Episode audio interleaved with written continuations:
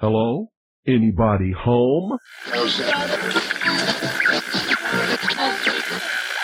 Today, I want you to open your mind. I've almost come to the conclusion that the story is so damning that the mass of people can't deal with it. We are in process of developing a whole series of techniques to get people actually to love their servitude. We face a hostile ideology, global in scope, atheistic in character, ruthless in purpose, and insidious in method. For we are opposed around the world by a monolithic and ruthless conspiracy that relies primarily on covert means for expanding its sphere of influence. To change the minds and the attitudes and the beliefs of the people of the world, and especially the United States, to bring about one world socialist totalitarian government. The potential for the disastrous rise of misplaced power exists and will persist.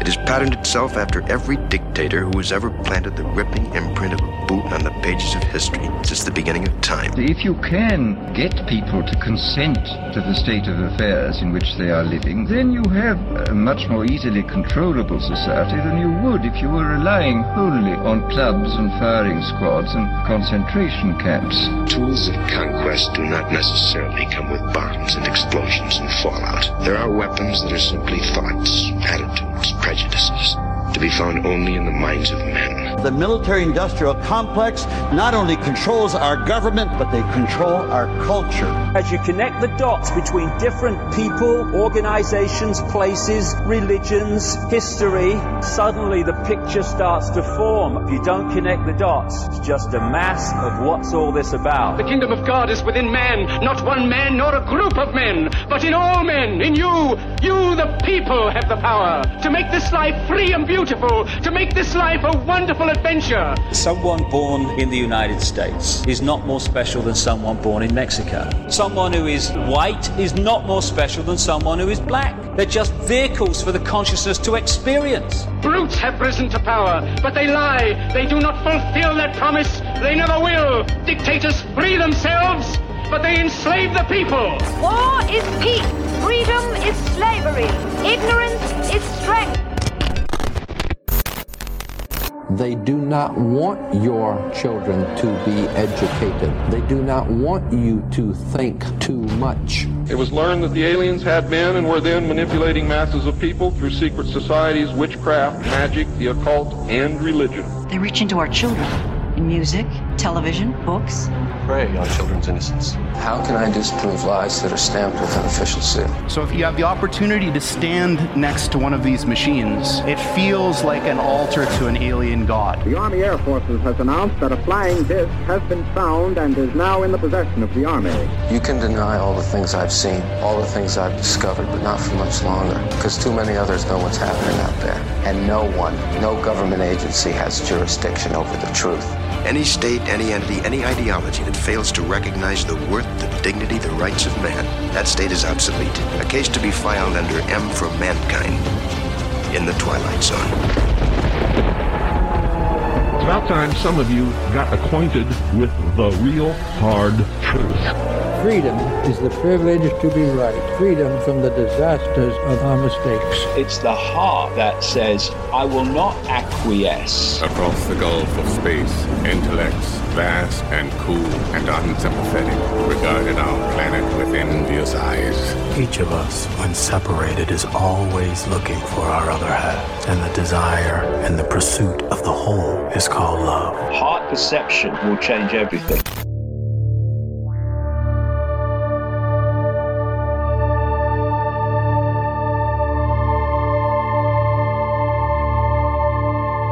Welcome to the Secret Teachings radio broadcast. I'm your host, Ryan Gable. Thank you for joining us this morning, this afternoon, tonight, whenever and wherever you are listening, as we broadcast around the world on the Fringe FM, TalkStream Live, the Paranormal Radio app, and of course, our website, thesecretteachings.info.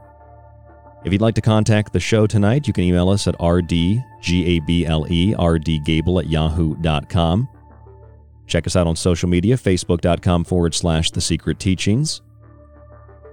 And if you'd like to check out our full show archive, if you missed a show or you'd like to re listen to a broadcast, www.thesecretteachings.info. The website is where you can subscribe to the archive. All subscribers get access to download and stream all the shows, plus access to the montage archive and access to all of my books in digital form. Yearly subscribers get a free copy of one of those books with free shipping in the United States, and although shipping costs have gone up, costs of the books have not gone up. I've tried to keep those low, even though the cost of a lot of things have gone up recently. I've kept everything with the show within uh, as much reason as I I can, and I do that because I want to produce something. I want to have something practical and informative, and sometimes comical. And I appreciate all the support, all the love we get from all over the world, from the United States to a new listener in Turkey who emailed us the other day. Thank you so much for your support, and thank you to all of you who donated to our Escape from New York fundraiser, especially those of you who sent us those really funny emails about what we could use the uh, small little donations for. So thank you very much. I'll be leaving at the end of uh, this coming week, be heading out to Arizona, moving the studio. So it's uh, you know partly because of listeners like you who support the show that we're going to be able to do that. That's a huge burden off my back for lots of reasons, especially the uh, the weather. It's been snowing this week and this weekend, so I'm glad to finally be out of there. Also, Patreon. Check us out on Patreon, behind the scenes videos and more. There's an archive subscription bundle there, so you can get everything bundled together on Patreon.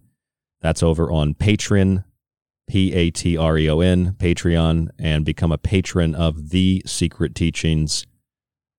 That's The Secret Teachings pretty much everywhere, although we don't really have a lot of, a lot of social media. So tonight, I wanted to invite a friend of mine onto the broadcast, someone who, uh, no matter what I'm thinking about a topic, no matter what I'm thinking about a subject, he always seems to either be thinking the exact same thing or he's thinking something very similar, something I haven't thought of, and something that is just really interesting.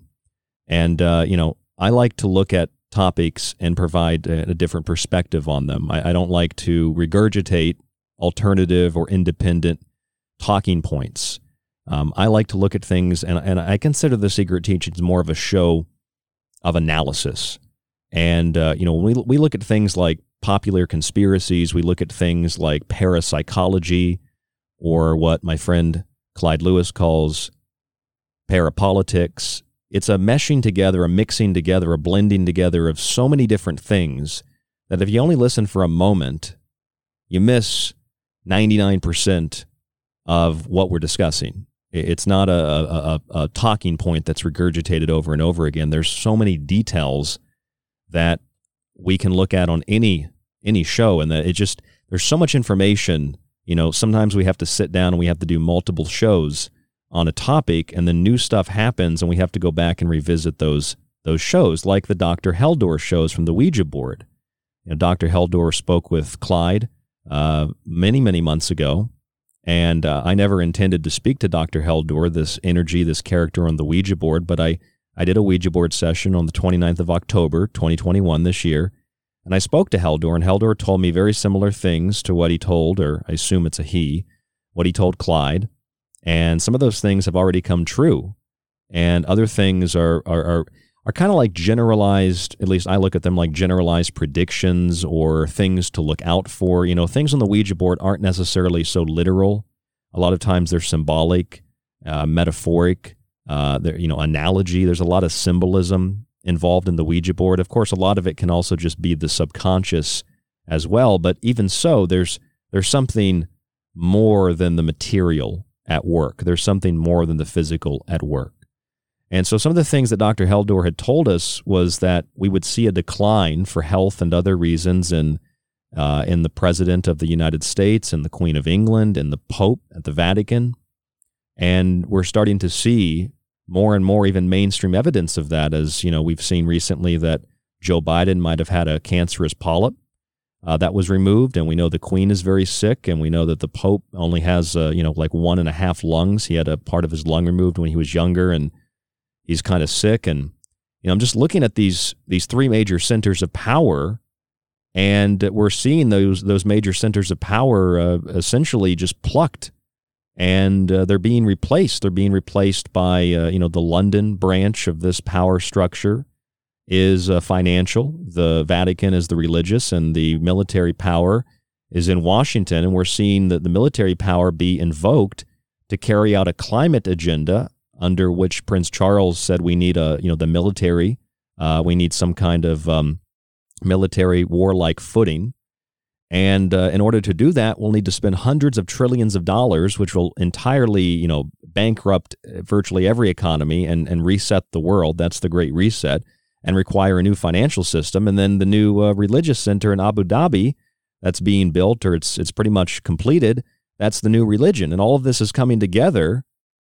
Uh, you know, with, with uh, you know new COVID variants that essentially mean the end of the world. And I mean uh, Dr. Heldor told us that we're always in the last days and uh, we don't have much to be afraid of except the loss of infinite awareness as opposed to artificial intelligence, which Heldor identified as the Antichrist. So I wanted to talk about all of this tonight with my good friend Clyde Lewis from Ground Zero.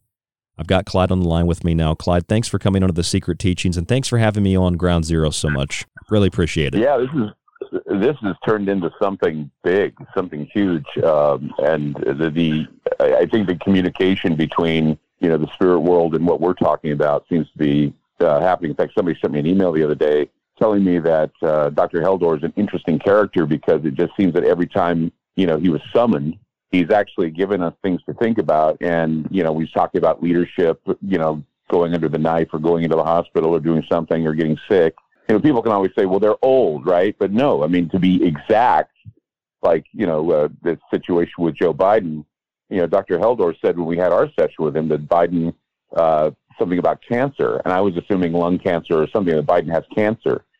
And uh, they just had the uh, colonoscopy with him, and they're doing an endoscopy. Actually, they did both a colonoscopy and an endoscopy because they wanted to figure out why he was coughing and they figure that he has reflux, and that's why he coughs and tries to clear his throat all the time. It's because he has really bad reflux, according to what I was reading. But here's the thing that's most interesting: is that uh, they said that the polyp that he had um, that uh, that was non-cancerous, but now, according to the Hill, a doctor recommends that he has routine surveillance on his uh, on his on his colon uh, because apparently this precancerous tumor that he had may have been more serious than they're letting on. Um, they removed it. I mean, polyps get removed all the time during colonoscopies, and it's basically routine. But uh, they were saying that what he had was uh, something that I had on my kidneys. It was a, a a tuberous growth uh, that they were monitoring, and come to find out, the tuberous growth spread into um, several other tumors, and then they found out that it was a spreadable cancer that needed to be eradicated. So I'm beginning to wonder if uh, you know Dr. Heldor is correct because you know he's saying you know he's he's going to die of cancer, he's going to get cancer, and um, and of course they said he said the Queen the he said the Queen had cancer too. Um, he said that the Pope has one lung.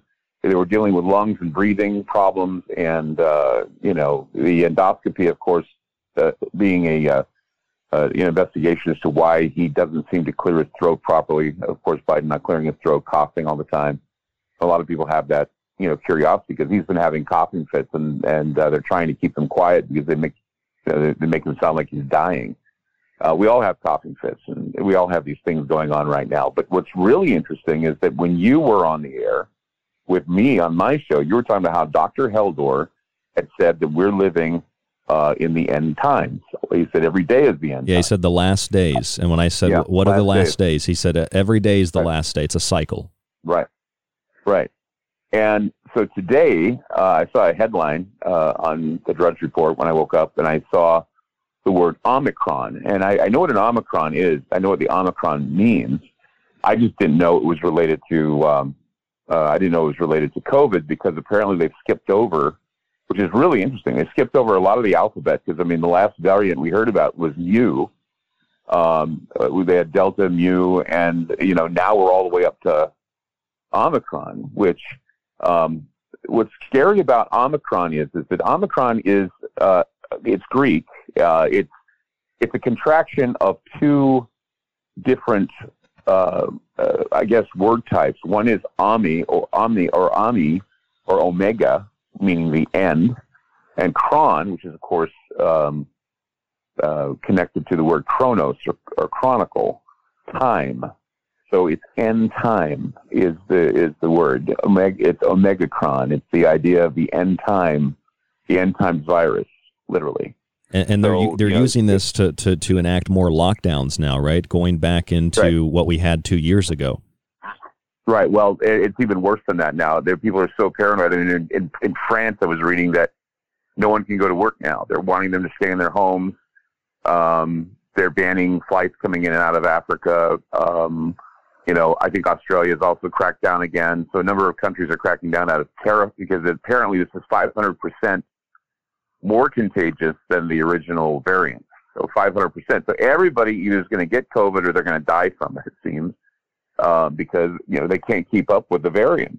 Well, you know, Um, and that's they're going to have to stop scaring people because I mean there are a lot of people that have had COVID and they haven't died, but the ones that have died, you know, when you hear that it's 500 percent more contagious, and they call it Omicron or the end of days virus or the end of days variant uh, or the end times variant, you're just like, whoa, you know, that's that's just saying it right there. I mean, Delta, of course, had a symbology to it, and you even had a symbology to it.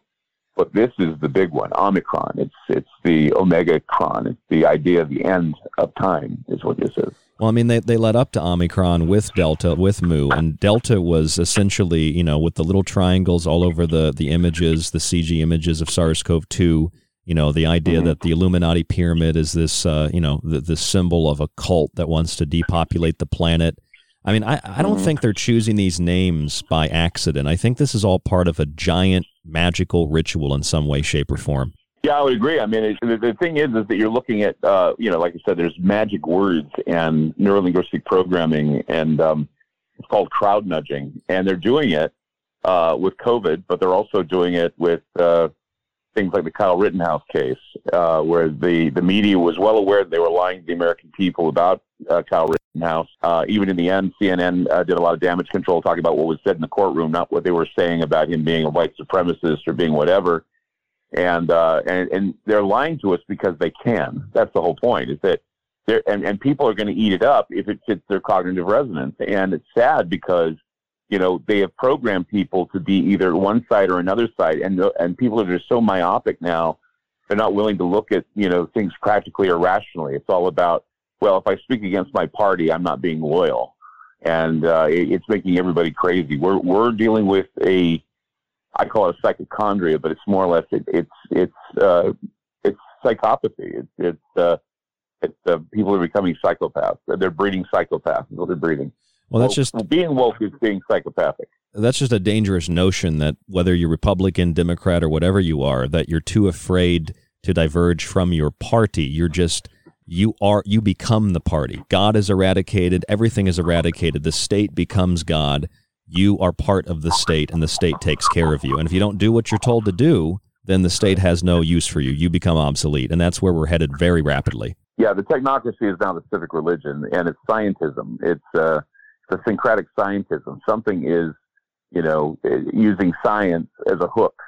Um, and uh, scientism has always been considered an evil uh, mixture of both politics and science, and it leads to things like gassing people in gas chambers. It leads to things like, you know, um, sterilizing the mentally ill or the mentally retarded. It's the it's the idea of um, you know eliminating certain you know types of people by aborting their children or having a rule where you can only have one child, and if it's a female or a male, we we we tend to think, well, um, one dies, the other one lives. I mean, this, this is what we're leading to. Um, it, you know, and and people, of course, you know, most people would shun it, but you know, you'd be very surprised at what they shun, what they don't shun. Now we have a what a, a gender fluid professor who is saying that we need to stop um, uh, delegitimizing pedophilia, or uh, you know, we need, we need to stop saying that it's bad. And I'm just thinking, geez, you know, what what more can be said, or what more can be done to just make this planet even more corrupt and more and more crazy? And and it's going to get there. It's just, it, you know, when you think for one minute that you're you've got this licked and you've got this figured out, I mean, a whole new curveball being thrown at you because, like I say, we are le- we are allowing the woke, uh, the psychopaths within the woke movement, making statements and doing things that really, uh, you know, when you look at them, they, they're crazy. and and and usually when people make crazy moves do crazy things, we tend to say, well, that's that's a little nuts. Now it's not that anymore. You have to include the crazies in order to be equal here. But a lot of the stuff that I mean, I was looking at the news today, and I said I was eating breakfast at a restaurant, and I said, you know, can you believe, you know, what what you're reading? Can you believe, you know, the attitudes that people are taking, and they and it's all because they want to think of themselves as virtuous, and in the process, they come off looking so um, insincere, disingenuous. It, it's just virtue signaling is another problem I see. Is that you know, it, it's done because they fetishize certain types of people, and they and they tell them they're victims, or they they feel sorry for them because they're victims, and so we're fetishizing victim victimhood, and it, and it's something that you know everybody's had a problem in their life where they feel like they've been traumatized or victimized, but they're turning it into a cottage industry, and now we have to step down and say, oh, we feel so bad that you're victimized. Well, yeah, there's certain you know victimizations that deserve our attention, but there are a lot of victimizations uh, that really aren't that uh, aren't that important in the scheme of things. I think. Well, it's just like environmentalism. Environmentalism, conservatism, these are things that aren't necessarily bad, but people have hijacked genuine concern for the environment, genuine concern for victimhood, and they've weaponized it socially and culturally. Yeah, I, I believe they have. You're right. They, they've done that, and um, uh, everything can be weaponized now, and, uh, and then people have these like weird attitudes and ideas. Uh, you know, they have this idea that if this is the way it is, then that should be the way it is, or if this is happening, then this must be happening too. If you're not for me, you're against me. Um, I don't want to invite you to Thanksgiving dinner because you didn't get vaccinated. No vax, no snacks. I mean, it, it's just something that you know we're losing our humanity, and and people don't realize they're losing their humanity because they think they're doing something good when in reality they're just they're just making things even more chaotic. Well, right. I mean, I just did a show on uh, the robot turkey, I called it, for uh, Thanksgiving. I did a couple of shows about Thanksgiving, and I was talking about how we've been so disconnected from things like food and things like the land. And it's not that it's, you know, bad to have someone cook some food for you or deliver some food for you, but even people delivering food through Grubhub is slowly being replaced by autonomous vehicles and drones, whether it's Amazon or Domino's. The human element is being removed everywhere in society. And we're supposed to oh, have we're supposed to have this this wonderful utopia, Clyde. But ultimately, what's the, what this is resulting in is a disconnected and, and socially inadequate population that would rather just isolate themselves because either they're mm-hmm. afraid of getting sick or getting other people sick, or they're just too immature to deal with social interaction. I mean, this is transhumanism. That's, I think, ultimately where this leads us. I had a conversation with a friend of mine, and I told her, I said, you know, um, I said, you know, I don't go far out away from my home anymore because I used to, you know, go downtown. I used to do all these things, but ever since we've had the, you know, the the riotous behavior in this, you know, two or three block area of downtown Portland, which made Portland just a terrifying place to hang out in. Um, I don't go downtown, and, it, and even even in my neighborhood, I don't go any farther than maybe five minutes away from my house. Like if I want to go to the restaurant to eat, I eat at a restaurant that's five minutes away. If I want to go and buy something, um, you know, to drink or go shopping or go to a store that's five minutes away. I'm just five minutes from my house, except when I go to work. I'm five minutes away from my house every day. Whenever, whenever I go out and do something, I don't go any farther. And it and I it's not that I won't. I mean, I will if I absolutely have to. But I, if I have my if I have my decisions and my and, and I have control of the situation, my control of the situation places me within five minutes of my home. And the reason why is because neighborhoods now are just dangerous. They're dangerous places. Um, we heard an automatic weapon or semi-automatic weapon go off in our neighborhood the other day. We've had shootings that, and a hostage situation that happened, uh, I don't know, two or three miles away from where I live. Um, another guy who lives in a better neighborhood than I live in said that they had an active shooter going through the neighborhood, threatening to kill people. And and so you know uh, that's why I mean the other night I had a caller on my show that was saying something to the effect he was saying, well, what I think is going to happen is, is he says, I think that, you know, um, he, he said first, he said, well, he says, uh, the New World Order's coming and, uh, you know, and riots are going to happen and we're going to be in martial law. That's the goal. And I said to him, I said, uh, where are you? And, and, you know, he was in some rural area. And I said, dude, it's already happening. You know, just because you're not having it happen to you doesn't mean it's not happening in places like Seattle, Los Angeles, I mean, these are the areas where it's happening. These major cities are seeing. I mean, even in Wisconsin, I mean, now we're seeing guys that, you know, don't have any care for any, any lives, drives through a parade and, uh, you know, and, and, and he didn't fit, he didn't fit the criteria of, of what the narrative wants you to think. I don't know if you noticed this, but uh, what's his name? David Brooks. Yes. Um, if, if you've noticed, there are pictures of him where he's normally, you know, uh, interacting, and he looks very dark black, or he looks darker. The pictures that they're putting on the internet of him are like whitened. Are they are they airbrushing them like they did with? Yeah, uh, I think they are. They're making him look whiter than he is, so they don't. So we don't have an argument over whether or not he's black. They did that in the Um, Trayvon Martin case too. Remember that they Yeah. airbrushed uh, Zimmerman. They did it with OJ. I remember when OJ Simpson. Uh, there was one. Um, I think it was Newsweek made OJ's mugshot look blacker, and the other one was white, and lightened it a little bit. So you know, made it blacker, made him look a little bit more evil. You know, because it was like it had no, there was no, um, it was all shadows and making him making him look gaunt and and more demonic looking by darkening his skin. Uh, they did the same thing with Patty Hearst, uh, but they didn't darken her skin. They lightened her skin to make her look like she was pallid and and pale and weak. Um, they do this. They they the media does this so that they can so your attitudes will change about who they are. So the idea of whitening this guy up is because of the fact that people are like freaking out, saying, you know, why don't you talk about what happened in Waukesha? Uh, you know, and and it, now everything's a race issue, even when it's not a race issue.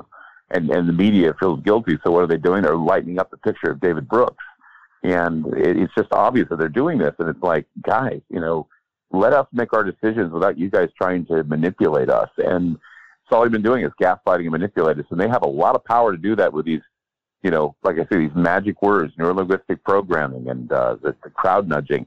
And they're pushing us towards the idea. Again, we go back to the idea of, you know, Omicron, end times, end times, omega times, or whatever. Um, they want us to believe that we live in the end times. They want us to believe the world's going to end. Oh yeah. They want us to believe that all this is happening, and and maybe it is. Maybe maybe they're slowly easing us into an apocalypse. Um, but maybe it isn't. Maybe maybe they they're cleverly finding ways to uh, make these things happen, and they're going through their little medieval dramas that they usually do in order to prove a point. And it could be that there's a blueprint for the apocalypse, a blueprint for the es- eschaton that we're not aware of. That they're going to fall on their sword eventually, and this is how your new world order comes comes about. Oh, so this is what I call a, a hitchhiker's guide to Armageddon because when you start to follow this path and you start to notice that you know all the things that you've just mentioned, the few things we've talked about so far, Clyde, when you go beyond that, you find that magic, you find that mythology, you find those archetypes, and you find that certainly whether it's media or whether it's a government or whether it's a think tank, they're utilizing the archetypes, they're utilizing the symbols that we understand subconsciously and even unconsciously to play upon our subconscious and unconscious, our religious beliefs, whatever it might be, in order to get us to acquiesce and to accept what is happening, whether it's through suggestibility or it's through demands and lockdowns and things like that. This is this is that underlying world, uh, that that occult, esoteric, uh, what I call, of course, the secret teachings. It, it, it underlies everything, and it can be used for genuine spiritual uh, freedom and enlightenment, or it can be used to control people. And I think about like, think about the George Floyd case, Clyde. Think about what happened. George, George Floyd, this guy who nobody knew.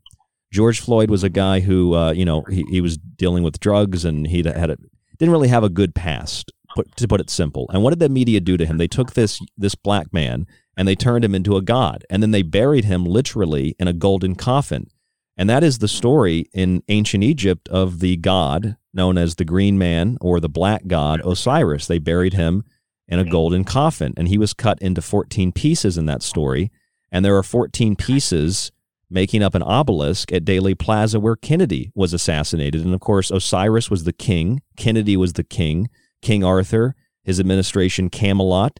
And they even arrested three people, the police did in Dallas, uh, thinking that those three people that morning uh, were responsible for assassinating the president. And that story didn't get a lot of attention, but those three people that were arrested mirror the Freemasonic story of the three people who killed Hiram Abiff in Solomon's Temple. All of this is just absolutely, uh, you know, if there is a blueprint, this is the blueprint. This is the underlying current, and I think this is what drives everything energetically. Well, and and you know we go back to the eclipse moon. It was a three-hour eclipse moon. It was the uh, excuse me, the frost moon, and uh, we had a show that night uh, before it happened, and we had uh, Robert Phoenix on the show, and man, he was just going to town, telling us all this stuff about the threes, uh, vision triplicity, uh, everything, uh, pointing out that you know you'll be seeing a lot of threes show up and a lot of things going on. And sure enough, I mean, you know, we have the three guys going to trial for the uh, Ahmaud Arbery case. We have uh, uh, three people shot uh, in the uh, Kyle Rittenhouse case. Uh, we have uh, now the situation happening in Waukesha. Uh, we uh, uh, we were told even by uh, uh, Michael Hoffman, like days before, he said, "Pay attention to the 33rd degree parallel and the 45th degree parallel." And that's in Wisconsin, right? happening- Wisconsin's Wisconsin's like Yep, uh, Wisconsin. Yes, it's the it's the uh, center of the northwestern hemisphere. Well, that show that you and I did on the 19th, Doctor's Orders, we talked a lot about Heldor, and we were discussing uh, during the show, uh, we were talking about how there was the shooting in Aurora, Aurora, Colorado, which takes us back to James Holmes. And for me, I did a lot of shows on Holmes and the introduction to the 2012 Olympics because there was a, a a number of sevens. And of course, the woman that carried the torch was Holmes, and the shooting right before the closing ceremony, the guy lived on Holmes Avenue and he was from Colorado, and all these strange synchronicities and so called coincidences. And that shooting that took place, uh, I believe it was on the 19th in Aurora, you know, that, that connected with so many other things that, like we were talking about, uh, it was Hinckley High School, right? And then John Hinckley was supposed to be released next year at, at 67. That's 6 7, that's 13. Uh, the 58th anniversary of Kennedy's assassination, 5 8, that's 13. And, and it just, this happens every year, every month, every Yeah. week, every day. It's a, it's a cycle. And when you see it, you start to see that blueprint to the eschaton you're talking about. Yeah, I mean the numbers are there, uh, the experiences are there, the synchronicities are, are amazing. Um, and the thing is, is that you know people say, well, you can make a synchronicity out of anything. Well, that's not the point of the synchronicity. The synchronicity is basically meaningful. That may not mean anything to you, but for the educated and those who are aware and what to look for, it means a lot. Um, and and in a lot of uh, respects, it goes back to the idea that uh, what Robert Anton Wilson said is there's a point where you reach chapel perilous and you're thinking to yourself, this is all quackery and weird, or it's reality, and, and reality falls into the mathematics. Reality falls into the numbers. Reality falls into the coincidences and the synchronicities. And these are the things that make life interesting, not just going through your day to day, being bored out of your mind, but being able to be aware of, isn't that peculiar? Wasn't that ironic? Isn't it strange? Um, yeah, I mean, the world is strange. And I mean, we, we tend to, um, it's like I, I've talked about this before, this, this effect where, you know, the body, uh, tunes out things. I mean, like right now you're wearing socks or maybe you're not wearing socks, but most people are listening. If they're wearing socks, you're not thinking about the fact you're wearing socks. You, you just, you, you take for granted they're on your feet because you put them on in the morning, but you don't even think about them the whole day because your body tunes out the fact you have socks on. Um, and then if somebody points out, hey, you have socks on. Oh, okay. Um, and that's the point with the paranormal. That's the point with uh, experiences such as these. Uh, the the mind has a, has a certain certain people tune out certain things that they don't think are important, and then all of a sudden something is just shaking itself at you, saying, "Look at me, look at me, look at me," and you look, and then you realize, "Oh my God, it's been there the whole time, and I haven't noticed it. This has been going on the whole time, and I haven't noticed it, or I've been just so ignorant and and out there and not listening that finally someone has pointed out to me what's going on, and that's why when people say to me, I don't believe in the paranormal. Or I don't believe in these experiences you talk about. And I said, that's because no one's pointed out to you that you're having these experiences. You- You've tuned them out and, and that's why you don't experience them.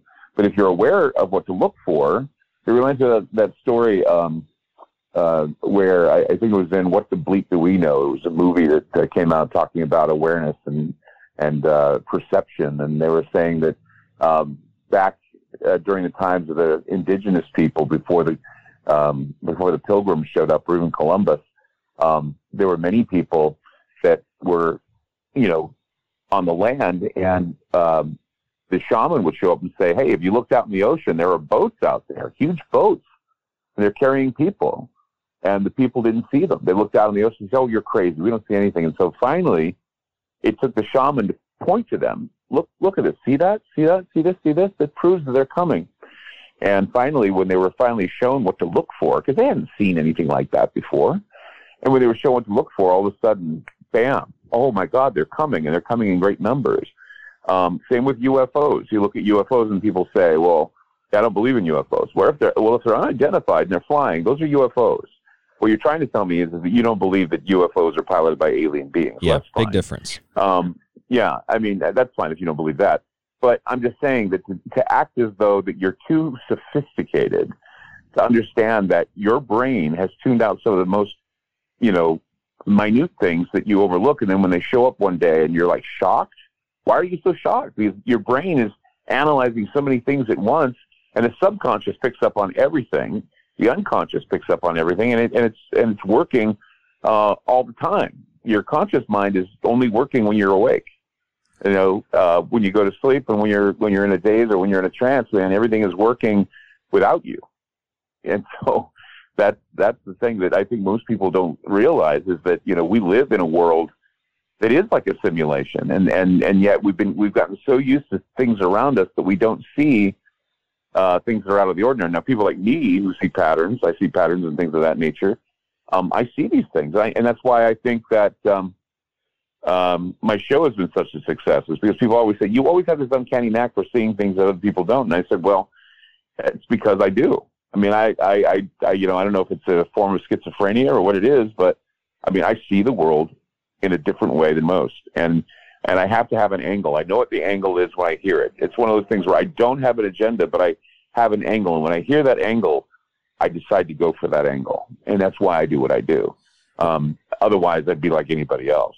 And I'm sure there are times where I replicate other people, and and that's by accident because I really don't listen to anyone. Maybe you, and uh, you know, every once in a while I catch someone's shows, but I try not to listen to other shows so I'm not influenced by them. Um, I don't listen to Alex Jones. I don't listen to anybody like that. I don't listen to George all that much, although I used to listen to George, you know, at night, listening, coming home. But I just don't listen to anybody. I'm, I don't want to be distracted by my own algorithm. You know what I'm saying? Well, well, I like my algorithm the way it is. A lot of what you're talking about is, I call it normalcy bias. You know, we're not really conditioned to go into the bathroom, turn the water on to wash our hands, and have no water. We're so used to having the water. We're so used to having lights to illuminate our, our, our places or things to watch on TV. You know, we really don't mm-hmm. consider that it's a possibility that one day we don't have running water or one day we don't right. ha- we don't have food in the fridge. But I, I also think we can't allow ourselves to think well, we've had it good for a long time, so let's just allow people who are unelected, people who are billionaires to make some new decisions that will take away all the abundance for everybody and thrust all of us into poverty. Right. And th- this is this has begun with, you know, the so-called pandemic and it's strange to me that you've got the so-called royal family Clyde and you've got Klaus Schwab and Bill Gates and these other people that some have never heard of before who are essentially controlling and running the entire operation, where virtually every country, bar a few, decided to do the exact same pro- have the exact same process for mitigating COVID nineteen. They've done the exact same thing. They've mm-hmm. followed a pattern. Every world leader is doing and saying the same thing, and virtually every country is on board with resetting not only the economy but resetting the the, the so called climate with new climate initiatives that cost hundreds of trillions of dollars. I just can't help but think it, it's non coincidental that, that someone like Prince Philip, before he died, said, In the event that I'm reincarnated, I'd like to return as a deadly virus in order to contribute something to overpopulation or to solving overpopulation. I mean, I think that's mm-hmm. just telling that that one line there that he, I think it was back in like the 80s, he gave that interview. That's very telling of what the, the, the royal family and the Klaus Schwabs and the, the World Health Organization and the Bill Gates really think about the rest of the population, and yet these are the people that claim they're going to save us from something that they are profiting and benefiting from. Right. I mean, the people are going to pay outrageous sums of money to hear what they already know, and that's the thing. It's it, it's it's it's one of the deep secrets of cults. It's the deep secrets of religions. People pay a lot of money uh, to hear what they already know, and if you don't speak to them and tell them what they already know, they're not going to pay you any money. And that's the point. I mean, people want to hear that they're failures. They want to hear that they're they're sinners. They want to hear that there can be saved. They want to hear that that someone has the solution, and all you got to do is just pay your money for that solution. Um, and even if they don't give the solution, you're paying your money just to hear that they have a solution. You're paying money to hear that God is in control because these are things you tell yourself anyway. And you just got to be a part of a group that basically reinforces that cognitive bias or that normalcy bias. That's what politics are doing, but politics are doing it in a more evil way. You know, people are people want to hear and they want to take sides because it's like they look at it as a football game. Well, my group's better than your group. My race is better than your race and it becomes a fetishist activity where you know people tend to uh, turn it into, I guess, it's either fetishism or it's apotheosis, but they they want to be able to you know make it godlike or the, it, it's it's syncretic, um, syncretism, uh, the idea of having something more uh, divine running the show, and that's that's why I I was talking with you and and we were talking about the rise of the Antichrist.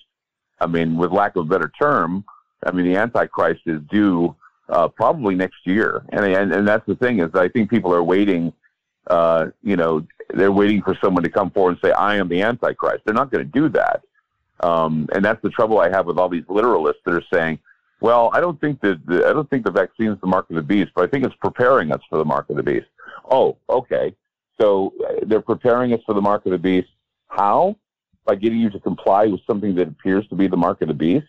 Um, you know, why don't you just come right out and say that this thing is keeping you from buying, selling, doing business? Um, it's it's creating poverty, it's creating economic slowdown, and it's a way to track you. Um, and, and it also uh, it also basically changes the DNA spikes and proteins in the body, much like what they wanted to do in the in the Garden of Eden when the serpent wanted to do it after eating the forbidden fruit, or uh, the Nephilim wanted to do it when they were having sex with those women. I mean, this is something that has been going on for millennia. The idea of an infiltration or incursion of an alien pathogen that goes into the bloodline and basically changes the germline of humankind. They've already they've succeeded in doing that now. So you can call it a mark or you can call it something else, but to sit there and say, "Oh, I'll I'll know when it's the mark of the beast," you don't know anything. And I and I I just really find it you know annoying that people think they know when they don't know. And I always say to them, I say, "Well." you know, what you're trying to tell me that if the devil wants you to take the mark of the beast, he's going to be very forthcoming in saying, this is the mark of the beast and this isn't. What do you want? They're not going to do that. That's not, I mean, the, the true evil in this world right now, Ryan, is no choice.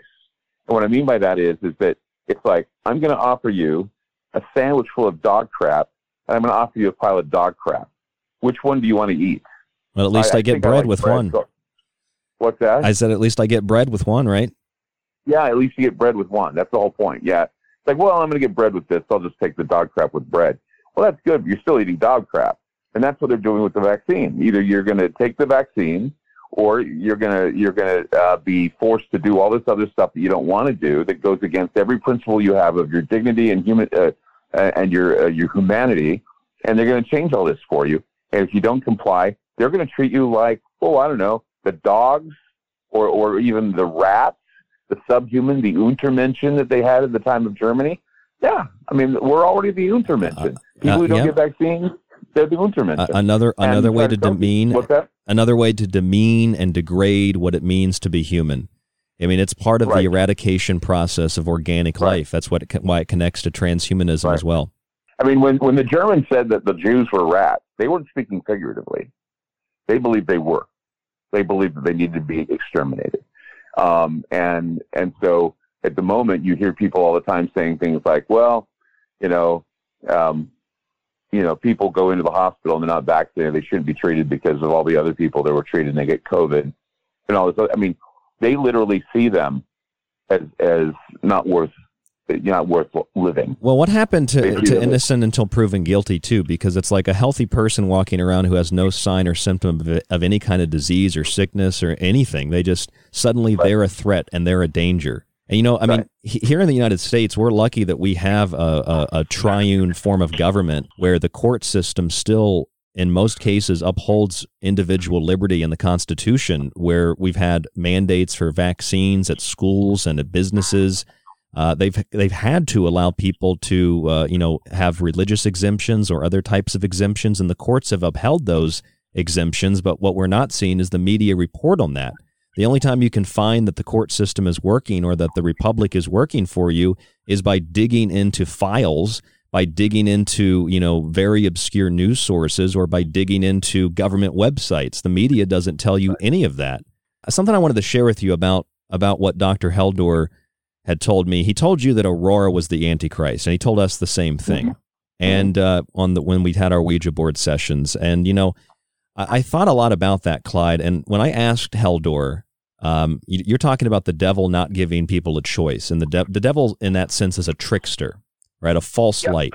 So right. Heldor told me this. Heldor said it was very simple, uh, the, the responses, and it was a very short session. I didn't even intend to talk to Heldor, but uh, he, he said Aurora is the Antichrist. And I pressed what that means. And he said Aurora is the dawn, but Aurora is also the false light. So when I went back to look at some mythology to just make sure I was, you know, I was I was reading it right, he said um, Aurora was Apollo's sister, and that's not true. Aurora's sister is the moon, and Apollo's sister is Artemis in Greek or Diana in Rome.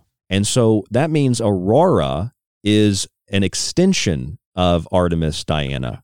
And if Aurora is a false light, then she is a false light, or he is, it is a false light that extends from the goddess Diana. And I find it really, really interesting that someone like Prince William, if you're looking for a direct physical personality that could be an antichrist, was birthed on the summer solstice. And Prince William had his birth induced intentionally on the summer solstice. And he, of course, is an extension of a princess who was named after the goddess Diana. And that just kind of gets us started on what Prince William might be. But I think that if Prince William, let's say Prince William was the Antichrist, Clyde, let's just say that he was, people might get confused and say, Well, I thought AI was the Antichrist. It's like, well, the AI systems, the algorithms, whether it's the Aurora supercomputer that's being sponsored by the Department of Energy, or it's the the global tracking system, your global ID, your vaccine passports, your your carbon credits, all connected to a computer system and ruled through a centralized authority, the so-called antichrist would probably use that system. So you'd get a hmm. combination of Aurora, maybe Prince William, and AI that would come together and give you the Antichrist that Dr. Heldor warned us about. Well, and, and another thing about Diana, which is interesting, is you look in the book of Revelation where it talks about the woman that comes from the heaven who has the sun, clothed in the sun and the moon at her feet, wearing a crown of 12 stars. Mm-hmm. Well, the woman with the moon at her feet is the moon goddess. The moon goddess is Diana. Yep. The sun clothes the sun that clothes around her is the is the uh, the glory of God uh, meaning the glory of the church.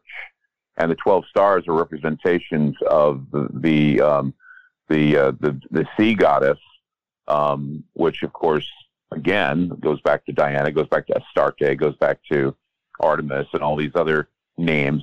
And, and then, um, the 12 stars, the, uh, the 12 stars within the European Union. Mm-hmm. So you, you've got, you've got all of this stuff that talks about this. And then uh, this woman is pregnant Diana is pregnant. She has a child. The child is is raised by the goddess or or Diana until a dragon rises from the ocean to devour that child in front of her. And the word devour, it doesn't mean it's going to eat the child. It means it's going to teach the child. And the dragon will teach the child. Now, the dragon, if you know uh, anything about England, uh, know anything about Wales, the flag of Wales is the dragon. And Prince Charles is from Wales, or he's the, he's the Prince of Wales. So we have the dragon that, that appears, uh, the, the son that gets devoured by the father, uh, basically taught to be like him. And then eventually he becomes a king that rules with an iron scepter. Um, this is, this is in your Bibles. Okay. This is something that, um, he comes forward as, as a king that was promised. And that king is a counterfeit king, basically, because he will claim that he is of the bloodline of Jesus or the bloodline of, of David or Joseph of Arimathea.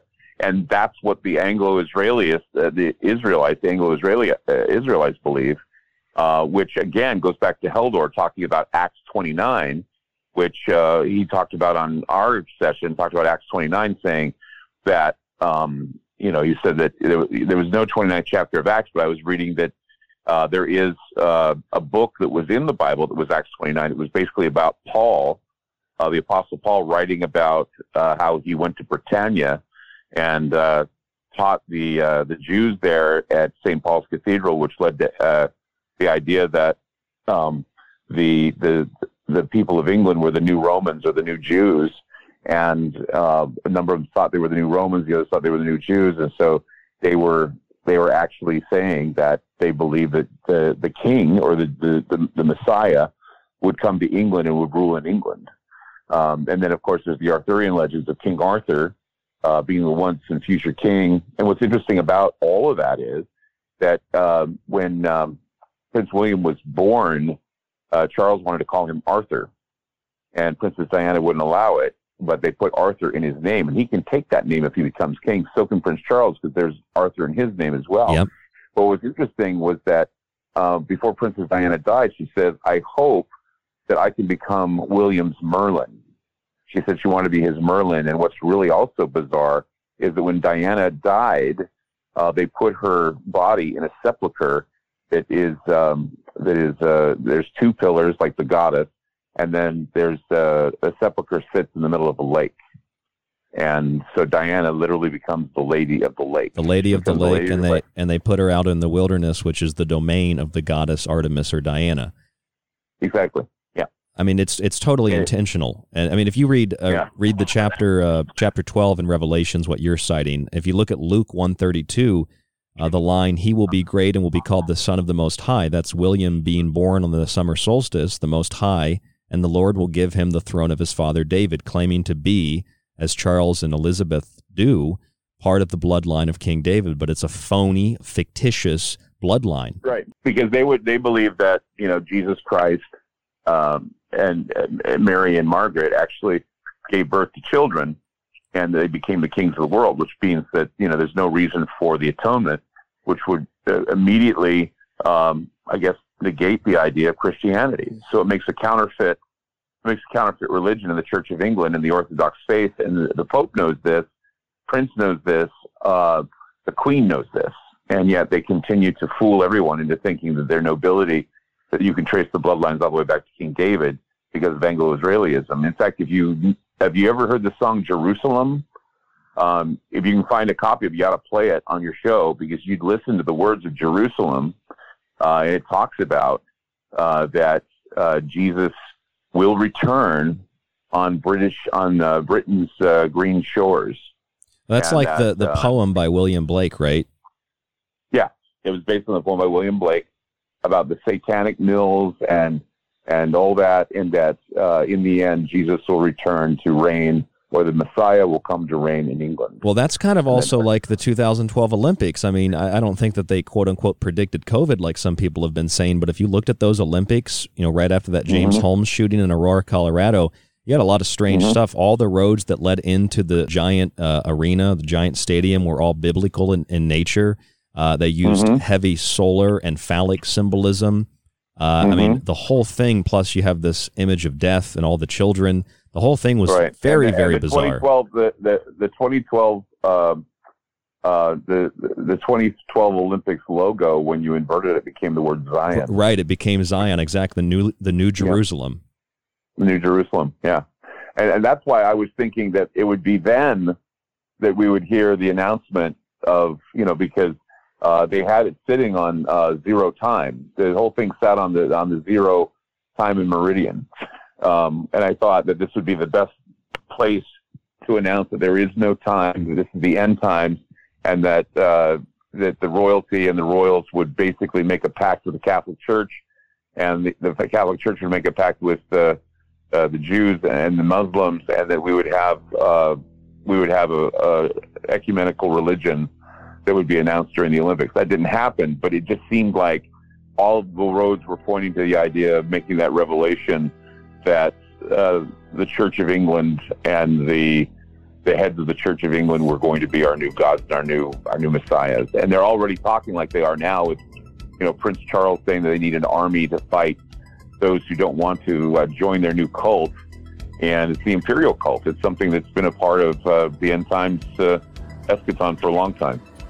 Plucking those three horns, Clyde, Washington, London, and the Vatican, and replacing them with that little horn. Maybe it's Prince William. I'm Ryan Gable. Yeah. This is The Secret Teachings. Clyde Lewis is with us this evening from Ground Zero.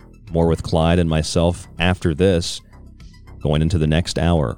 If you'd like to contact us, rdgable at yahoo.com. That's rdgable at yahoo.com. If you'd like to subscribe to the archive, you can do that at thesecretteachings.info. That's thesecretteachings.info. Get access to all the shows, the montages, my digital books, and more, or check us out on Patreon. Clyde Lewis, Ground Zero, Aftermath FM. We'll be back in just a moment. Stay with us. The music tonight, White Bat Audio.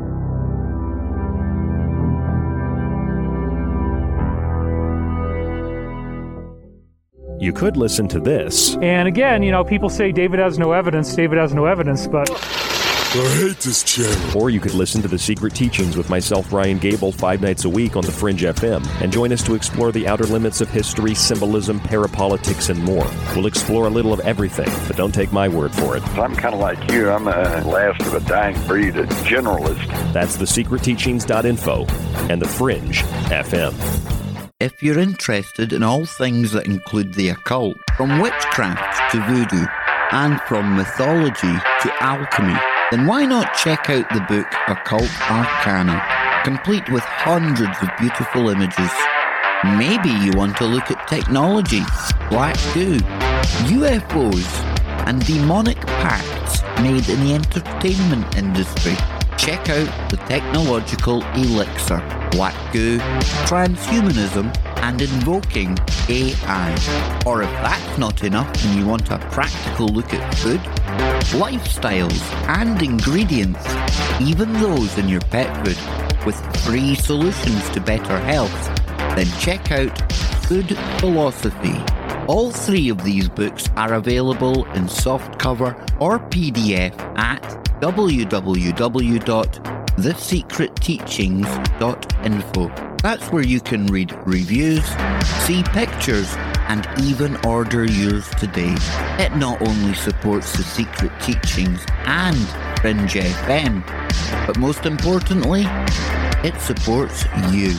People ask me every day what they can do to take control of their life in the face of an onslaught of misleading information and outright lies. I always tell them to take control of what they put in their body, including clean water. I've personally used a Pro One water filter long before the company became Pro One, and after a few years, I decided to get an affiliate program set up for the show. Here's how it works visit our website at www.thesecretteachings.info and click on the Pro One water filter link on the slider bar at the top of the page. Whatever you purchase on their website, we get a small percentage. It's an honest and beneficial way to support the secret teachings and yourself. They've got water filters for the kitchen, dorm room, and even shower heads so things like chlorine don't become vaporized in the hot shower and inhaled.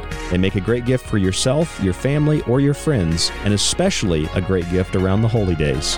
Just visit www.thesecretteachings.info, click on the banner, support Pro One, and support the Secret Teachings five nights a week on The Fringe FM they all say the same thing. They're all like, you know, over the last four years, everything good that happened was because of us. And we would have done more good stuff if it wasn't for those guys. And then the Democrats go, oh, we did all the good stuff.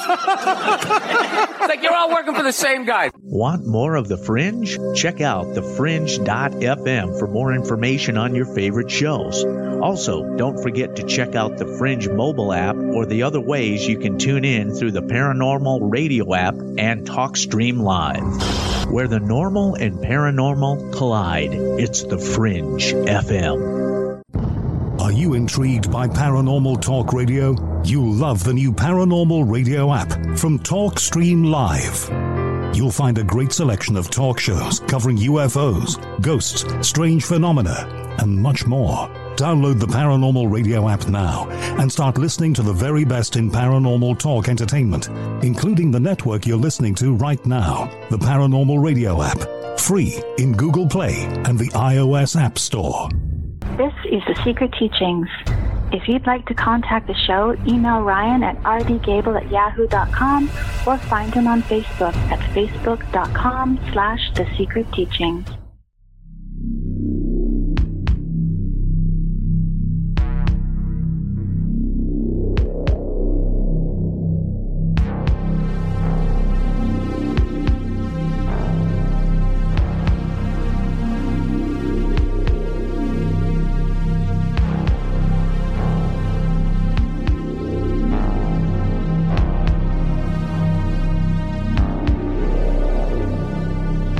Welcome to the Secret Teachings radio broadcast. I'm your host, Ryan Gable. Thank you for joining us this morning, this afternoon, tonight, whenever and wherever you are listening. As we broadcast on the Fringe FM Monday through Friday. Another show Saturday mornings, re airing Saturday nights, starting 9 a.m. to 10 a.m. Pacific time on Aftermath FM. Joining me on the broadcast this evening is a good friend of mine and colleague, Clyde Lewis of Ground Zero and from Aftermath FM. And Clyde and I have done a number of shows together over the years. It seems like our shows are coming together more and more on the subjects of things like black goo or black oil, and now Dr. Heldor having two, and uh, for Clyde, multiple Ouija board experiences with this energy of this character named Dr. Heldor. I had one with no expectation of speaking to uh, this doctor of the human condition. I sat down with my fiance to just use the board uh, on the one year anniversary of us having uh, tried the board for the first time together, and we got we got this this energy, Doctor Heldor, that wanted to speak to us, and uh, I had Heldor spell some of the answers backwards when I had asked questions. Uh, and for those of you who are afraid of the Ouija board, I cleanse the space. I have the proper intention. And I allow nothing on the board as so far as I have the power to do so that could be perceived as malicious. And Dr. Heldor came through and told us some things like Aurora is the Antichrist. Upon investigating that, Dr. Heldor said Aurora is also Apollo's sister, which is not mythologically correct, but Aurora as a false light, another thing Dr. Heldor told us, Aurora means dawn. But as a false light, it would be, uh, you know, Aurora is an extension of this goddess who is the sister of Apollo. It's Artemis or Diana. And so I've been thinking more and more that Prince William, born on the summer solstice, the Most High, is very likely a good candidate for the Antichrist, especially considering that his bloodline supposedly connects to King David, although we know just on the surface that the British royal family aren't even British. They are, they're not even English, they're German, Saxe Coburg Gotha, not Windsor. They think that their bloodline, or they claim their bloodline, goes back to King David, uh, and that Jesus had a, a number of children with Mary, and the bloodline continued. Now, I was thinking, Clyde, I've read uh, through so many different religious texts, the Gnostic Bible, uh, the the the various uh, scrolls and, and and books that were kept out of the Bible, and uh, I'm not repulsed by the idea that Jesus may have had a family, but I still don't think that means that the royals are descendant from Jesus Christ. I, I think that that is obvious fraud. But what do you think of that? Well, do you do you think that Jesus could have had a family? Well, I, I don't have a problem with Jesus having a family either. In fact, if you if you want to read like uh, Mary Magdalene was probably Jesus's lover. Um, the reason why is because when he was in the garden, she wanted to touch him. And he said, Touch me not, for I am not yet ascended to my Father, which means that, you know, she wanted to touch him in a way that would not be uh, appropriate, especially since he hasn't ascended to, to heaven yet. Um, the idea that uh, he had children uh, is not far fetched, but the idea that he did not die on the, that he did not uh, carry the atonement out is the thing that is most troubling about the idea of the children, meaning that instead of being crucified, he went to Gaul, he went to Britain, and that's exactly what Paul did. So it, it's like it's like we have this uh, this confusion uh, within the I guess the canon, if you will. There's a confusion there that uh, the Merovingians believe also that uh, there are descendants, uh, French descendants of Jesus, um, and that's the whole idea. These royal bloodlines are are are fighting for that that place. Um, and even there's uh, there's even a, thoughts that uh, the angels like Michael the archangel and and all these other angels are basically subjects of other bloodlines that are fighting against uh, fighting against the Antichrist. Well, wasn't uh, wasn't Lady Diana also killed? That tunnel was was basically uh, built yeah. on top of an old Merovingian uh, battle site, right? Yeah, it's called Ponte Alma, which means it's the it's the Bridge of Souls. And there was the there was talk then when um, you know, when there were ever Merovingian battles on that site, uh, that what happened is that, that that if a person was to die on that site or was killed on that site, their descendants would become the equivalent of Jesus Christ on earth. Um, and that would that would be something too that you could look into. That you know, according to Merovingian sacrificial right, that those children of Princess Diana are heirs to the throne of heaven, and they even called Diana the Queen of Heaven because of that. She's the Queen of Heaven. Um, much, I mean, and if you look at um, the Holy Grail, uh, the Sangreal, if you will, um, Mary was considered uh, the rose that carried the Grail. The carry the Holy Grail was the blood of Christ. She she carried the blood of Christ, um, and she was the rose. That's why you have Santa Rosa. That's why you have all that. And it's interesting that Princess Diana, and remember, you know, Mary is a representation of Isis. She's a representation of um, Astarte, uh, Diana, and of course we have Diana, who became England's rose. She was England's rose, and she was carrying the. She was considered a holy grail of sorts. Yes. She was carrying the the the, uh, the bloodline, if you will, the true bloodline of the of the uh, Stuarts and the bloodline of, of Prince William. Uh, and and so there are many things about Prince William as well that are interesting. Like people say that he would suffer a, the Antichrist would suffer a head wound, and that um, that uh, people would marvel after him, and then he would suddenly, you know, after three days come back. That happened to Prince William. He was actually, uh, I think, a polo match, and somebody hit him with a club, and he had a, a wound, and he was he was going to die. He went into a coma, and uh, and then he came out of it after three days. And uh, in fact, if you look at Prince William, he has uh, he has the scar on his forehead, and uh, he calls it his Harry Potter wound or his Harry Potter scar um, because he said it looks like a lightning bolt. When they buried uh, Lady Diana, you know, you said she became the Lady of the Lake. She was buried in the wilderness, so that's the domain of yeah. the goddess. But uh, you know, when yeah. I think about Diana, they they built these other little things for Diana as well. They built the little black pentagram with the flaming torch on top of it. Uh, they built her the uh, the statue of the goose, which is a symbol of Aphrodite, the goddess. And of course, you know it's it's strange. She became the Lady of the Lake, England's rose. The rose is a symbol of initiation into the mysteries, which have been interpreted as literal and then distorted and perverted by uh, some of these elite families for power and control over the subconscious minds of, of the population. You know, she said she was his Merlin. And then you have JFK. Also, JFK was assassinated in a very similar way to Diana at high noon with overtones of Hiram Abiff's murder. And he was, you know, obviously shot in the head. And uh, that's how Hiram Abiff died. He was, he was uh, hammered uh, in the head with a mallet several times. I mean, what what what is the connection actually, there? There's actually the thought that you know, you know, Princess Diana did not die in the car crash. Uh, she was conscious and alert when they approached the car. Uh, they put her in an ambulance, and then she died on the way to the hospital. Um, there's there's actually theory that two theories that I haven't been able to uh, concur on, but one is she was pregnant with Dodi Al-Fayed's baby, and the other is that they bled her to death and uh, it was a ritualistic bleeding of the princess, um, and that um, her blood is has been preserved, uh, much like they would preserve a finger from a saint or something, but they preserved Princess Diana's blood for some ritual that'll be like happening a, in the future, like a like a holy grail, a literal yeah. holy grail.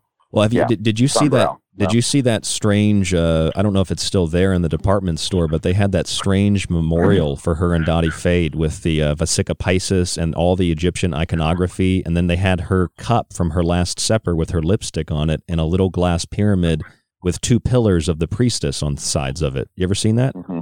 Yeah, I, I, don't know if you ever seen the, the There's also a Prince Charles, um, Savior of the World. Uh, statue that was unveiled in Brazil where he has wings and he looks like the devil and he's flying down to save the world. Um, you know, there, there's a lot of iconography, uh, even the dragons within the industrial or at least the, uh, the epicenter of business in England. I mean, the dragons are everywhere and they're representation of the coat of arms of, of the English dragon of increase or the idea of dragons representing prosperity. Um, all the dragons, all the, all the, uh, if you look at the coat of arms, if you look at uh, the if you, if you look at the symbolism of the European Union and Parliament, uh, if you go to the Parliament and and, uh, and you look at um, what they have there, I guess in Brussels, um, you see that the, the building itself looks like an unfinished Tower of Babel. And in the courtyard and on several uh, um, tapestries that are in the building, you see the woman, the whore of Babylon, riding the bull, riding the ox, riding the beast. Did you see? Speaking of the Tower of Babel, did you see that uh, that nurse and I think she was in Colorado that took a bunch of Moderna vaccine vials and she made a chandelier out of it? And if you turn it upside down, at least to me, it kind of looked like Kircher's Tower of Babel from the drawing. I didn't. I didn't know that. It was very, very bizarre. In fact, uh, our mutual friend Kev Baker, he showed me the uh, the chip for the quantum computer. I think of the D Wave, and it looks like a Tower of Babel. Hmm. Uh, why do you why do you think that? I mean, I have my own views, and I'm pretty sure that most of my listeners know why. I'm sure they know your views as well, Clyde, on this. But why do you think they use this this symbolism so heavily? Does it just does it give them power? Is it is it all about the subconscious, all about the, the magic endowed in those symbols and those you know those uh, those icons? Jean Baudrillard said that we respond to symbols more so than we respond to other things, and sigils are very powerful. Um, and it, you know, literally, uh, if we get back to what we talked about in the beginning with the idea of words and nudging and uh, ling- uh, linguistic programming, neurolinguistic programming, take a look at the letter of the alphabet or the Greek letters that represent Omicron. Um, they are powerful sigils.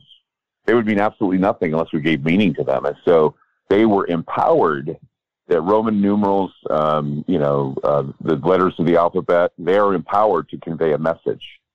Um, and, and so uh, just all the way down to what we say, what we write, and what we produce uh, on a daily basis. Words are powerful. They're sigils symbols are powerful, uh, have meaning to them.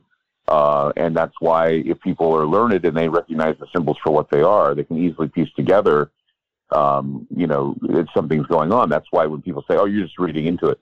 No, you're not reading into it. There are reasons why people respond to symbols. I mean, if I was to walk into a uh, synagogue wearing a swastika, I don't think I'd be very popular. It's because the swastika has a very, very, has been a charged uh, sigil that represents the deaths of millions of people and uh, a government that uh, you know wanted to take over the world. Uh, that symbol used to mean uh, something else uh, in the times of India and Hinduism and and uh, you know Native, Native Americans too. The the whirling logs of right. the Native Americans, medicine doctors. Right. Right. And so, and, and not only that, but you know, people say, well, numbers mean nothing. Well, if I tell you, if I say, what does the number 13 mean to you? And so I say, well, that's supposed to be an unlucky number. Well, why do you think it's an unlucky number? It's just a number. Well, then I go, okay, what about 666? Well, that's the mark of the beast. Well, okay, it's just 666. Why do you call it the mark of the beast? It's because it's been empowered to send that message.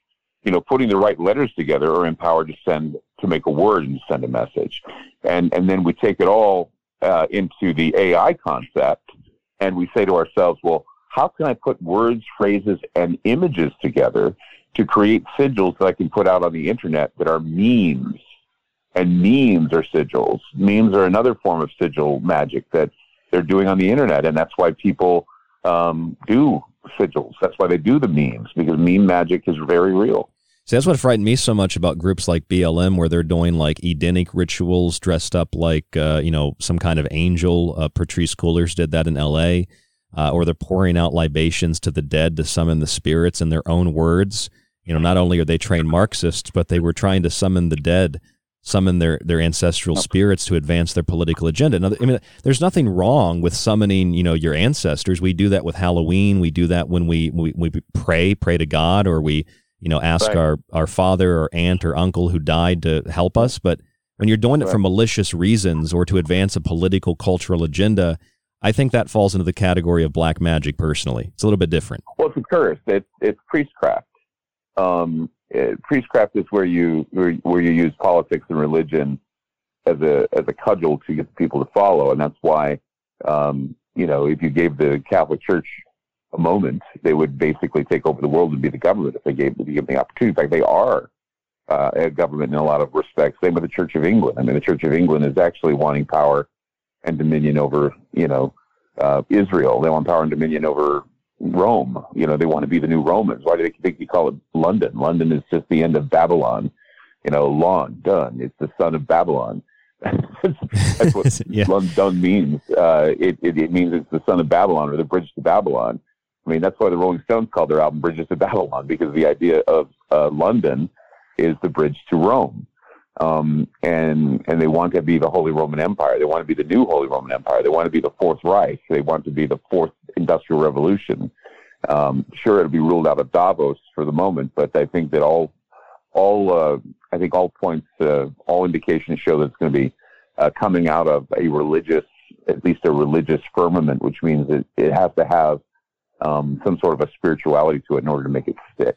And I think that they're really turning climate change into a into a spiritual movement, um, an environmental spiritual movement, along with the science scientism uh, being the the technocratic uh, civic religion, and people are going to fall for it because they're going to you know it's like I would say to people.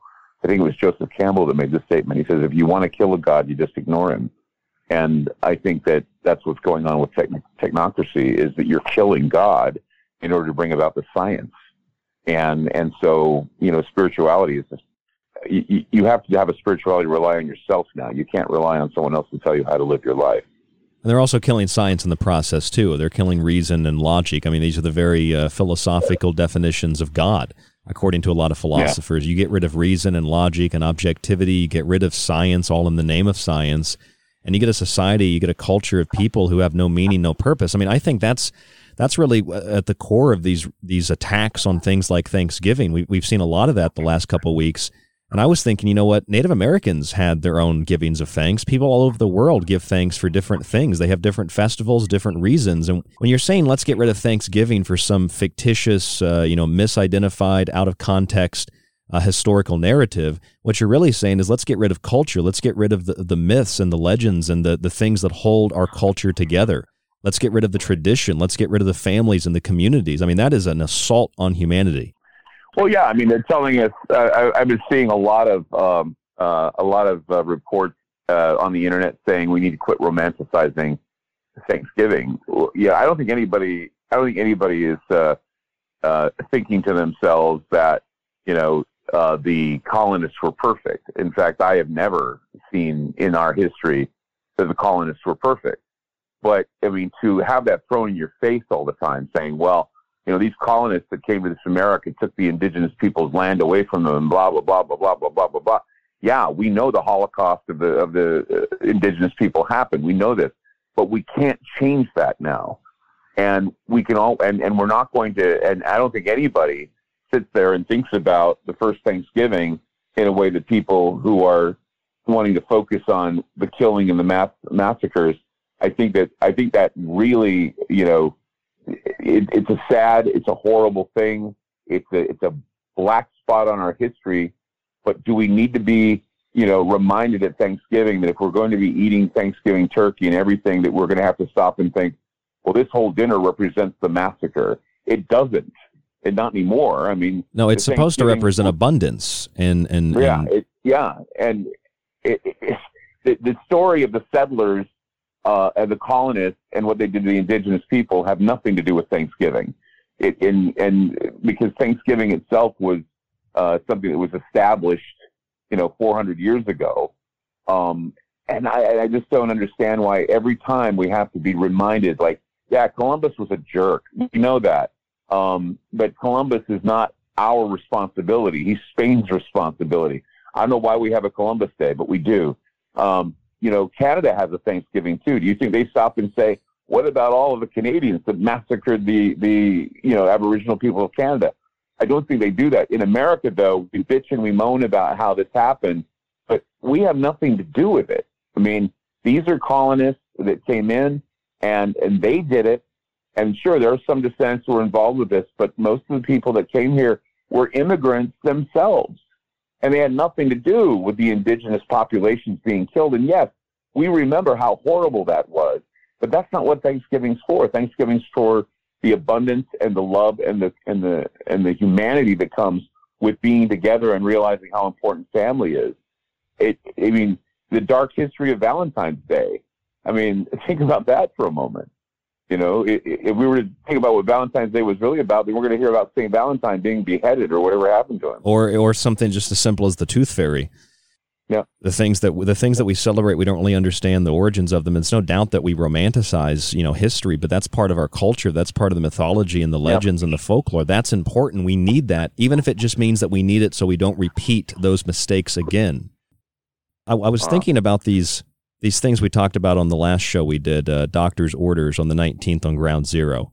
We were talking about Daniel, right. Daniel 7 8. Remember that Bible verse?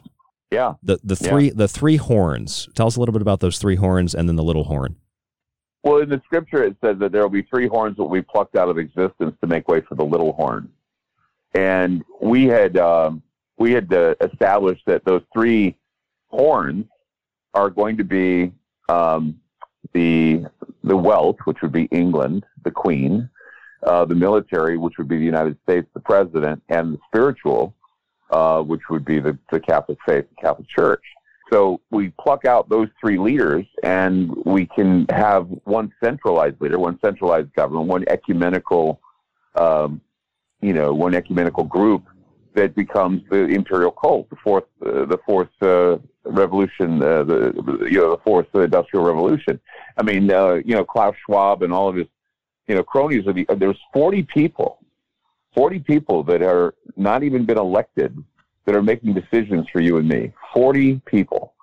And, and, and so this is already the establishment of an imperial cult that people are following and they didn't realize they're following it. They think that they're following our president. They think they're following Donald Trump. They think they're following. No, what they're following is they're following in the edicts of what is being presented, and that is the eventual upheaval and decapitation exercise that will certainly remove leaders from power and replace those leaders power with one centralized leadership because it's going to get to a point where people are going to say, well, you know, the experiment is over. We're going to have to do these things because we can't continue uh, business as usual. We got to change the way we do business. And that would mean let's have another body, let's have another uh, a, centralized government, let's have a centralized currency, let's have all those things, and and, and that's it, it's inevitable that we're going to go there. I don't think anybody uh, who uh, you know sits there and says, "Oh, we'll fight it." Well, yeah, you'll fight it, but it's inevitable.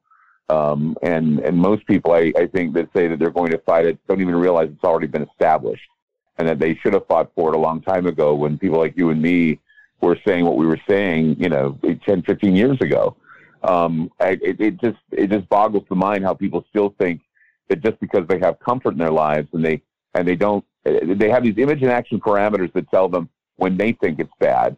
Well, it's only bad until you start seeing tanks in the streets. That's for some people. Well, when I start seeing tanks in the streets, then I'll know that we're taking taking over. By then, it's too late.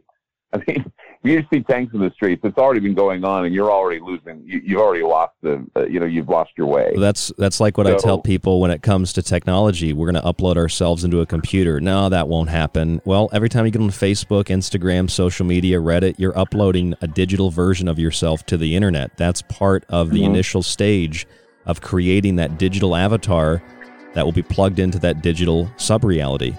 I'm Ryan Gable. Exactly. This is The Secret Teachings. Clyde Lewis is with us from Ground Zero. More with Clyde and myself after this final break. Final segment coming up here on The Secret Teachings. Email us rdgable at yahoo.com. That's rdgable at yahoo.com. Check us out on social media, facebook.com forward slash The Secret Teachings. Subscribe to the show archive on the website. Grab a book. You get a free copy of one of those books when you subscribe for one year. We also have a Patreon page with behind the scenes content and more. www.thesecretteachings.info. Again, I'm Ryan Gable, Clyde Lewis with us. There's more after this. Stay with us.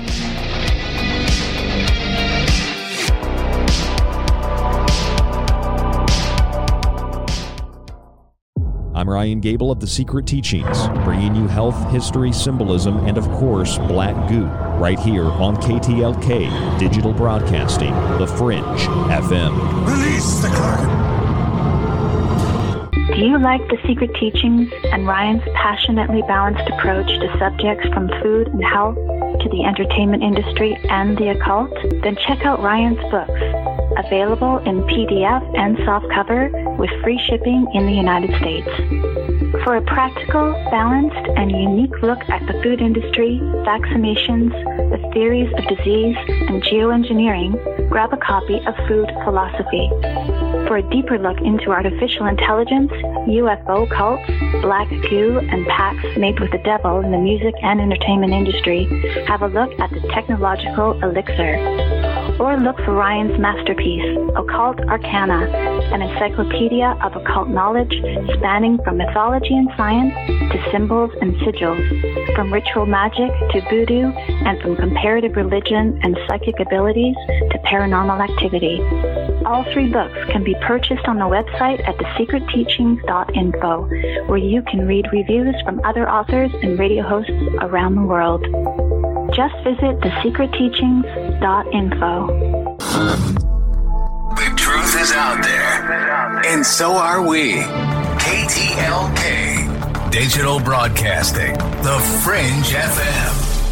People ask me every day what they can do to take control of their life in the face of an onslaught of misleading information and outright lies. I always tell them to take control of what they put in their body, including clean water. I personally used a Pro One water filter long before the company became Pro One, and after a few years, I decided to get an affiliate program set up for the show. Here's how it works visit our website at www.thesecretteachings.info and click on the Pro One water filter link on the slider bar at the top of the page. Whatever you purchase on their website, we get a small percentage. It's an honest and beneficial way to support the secret teachings and yourself. They've got water filters for the kitchen, dorm room, and even shower heads so things like chlorine don't become vaporized in the hot shower and inhaled. They make a great gift for yourself, your family, or your friends, and especially a great gift around the holy days. Just visit www.thesecretteachings.info, click on the banner, support Pro One, and support The Secret Teachings five nights a week on The Fringe FM. Listen to the Rogie Report every Wednesday live at 6 p.m. Pacific, 9 p.m. Eastern here on the Fringe FM, KTLK Digital Broadcasting. For a lot longer than most podcasts have been around, The Secret Teachings has been at the forefront of unique investigation into both the mundane and the extraordinary. Critical thought and controlled speculation allowed us to determine that the much anticipated UAP report would be vague, unexplained, and would simply imply the need for defense against national security threats. We determined that sonic weapons were the cause of Havana syndrome a full year before CNN acknowledged the same. We told you about the mind controlled magic, sex slavery, and intellectual theft in the music industry long before Britney Spears spoke out about her conservatorship, and we've been removed from radio for refusing to censor our show over international child trafficking networks and sex cults long before Epstein didn't kill himself.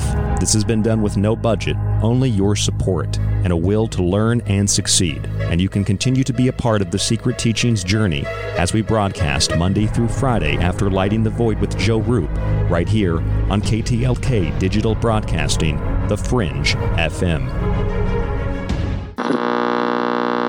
KTLK Digital Broadcasting, The Fringe FM brings you exclusively The Secret Teachings with Ryan Gable. I can't talk for long. We found a dog at the warehouse. I've lost it for now. But my guess is it's still operational. These robot dogs, just like their real counterparts, will be able to get into tight spaces that present significant risks for their human handlers, or just be hard for a person to access all. A 6.5 millimeters Creedmoor gun would give it the option of engaging threats at more extended ranges. We need to know how Skynet gets built. Who's responsible? Harvard scientists have created the first cyborg flesh. These scientists have fused neurons, muscle cells, and blood vessels, all taken from rats, with nanowires and transistors that can monitor bioelectrical impulses. So, what does that mean? It means scientists have successfully fused the organic with the inorganic. You're like a machine underneath, right? But sort of alive that side? I'm a cybernetic organism, living tissue over a metal endoskeleton. A metal that can convert chemical energy to mechanical energy could eventually lead to the development of liquid robots. This droplet of liquid metal alloy can change shape when an electrical current is applied to it. But it's what happens when a flake of aluminium is added that has got scientists really excited. So this other guy, he's a Terminator like you, right? Not like me. A T-1000. Advanced prototype. You mean more advanced than you are? Yes, a mimetic polyalloy. What the hell does that mean? Liquid metal. Metal consumes the aluminium, creating hydrogen bubbles that allow it to move of its own accord. We need to know how Skynet gets built. Yeah, we're already a, a, cyborg in the sense that your phone and your computer are kind of an extension of you. We, we do want a close coupling between collective human intelligence and digital intelligence. Neuralink is trying to help in that regard by creating a, an interface between AI and, and human brain. The Borg do not evolve; they conquer. By assimilating other beings into our collective. I try to convince people to slow down, slow down AI to regulate AI. This was futile. I tried for years. The Matrix is a computer generated dream world built to keep us under control in order to change a human being into this. I'm Ryan Gable, and you're tuning in to the Secret Teachings radio broadcast right here on the Fringe FM five nights a week. The Secret Teachings Weekend Edition on Aftermath FM, Saturday mornings, 9 a.m. Pacific. Replay later in the day. Tonight we're joined by my good friend and colleague Clyde Lewis from Ground Zero. That was a montage I made for a show we did a few weeks ago called How Skynet Gets Built. And this is how Skynet gets built. This is how the system of the Antichrist, the system of the end times, is constructed. An AI system that will deplete our connection to Source so that the only thing we have to truly fear, as Dr. Heldor told myself on the Ouija board, is the loss of IA, infinite awareness, a disconnection from Source, where we are promised that through the technological elixir, we will have everlasting life. It is an inversion of what we are promised by God in Christ. It is an inversion of the mysteries and the secret teachings. That elixir of life that we think we're going to get through technology that we think we're going to get through genetic engineering simply extends spiritual suffering. And AI is more than AI, it's more than artificial intelligence. It's an eye. It's the eye of Sauron, it's the eye of Hal, it's the eye of the Terminator. This financial reset, the warlike footing, the transference of religious and political power, and the plucking of the three horns, as in the Bible verse Daniel 7 8, this is leading to the replacement of those major centers of finance, military, and religious power with Aurora, the Antichrist, the little horn, the son of Diana. Regardless of who that is, if it is an individual person or a concept embodied by many, it is an idea and it is a system of control.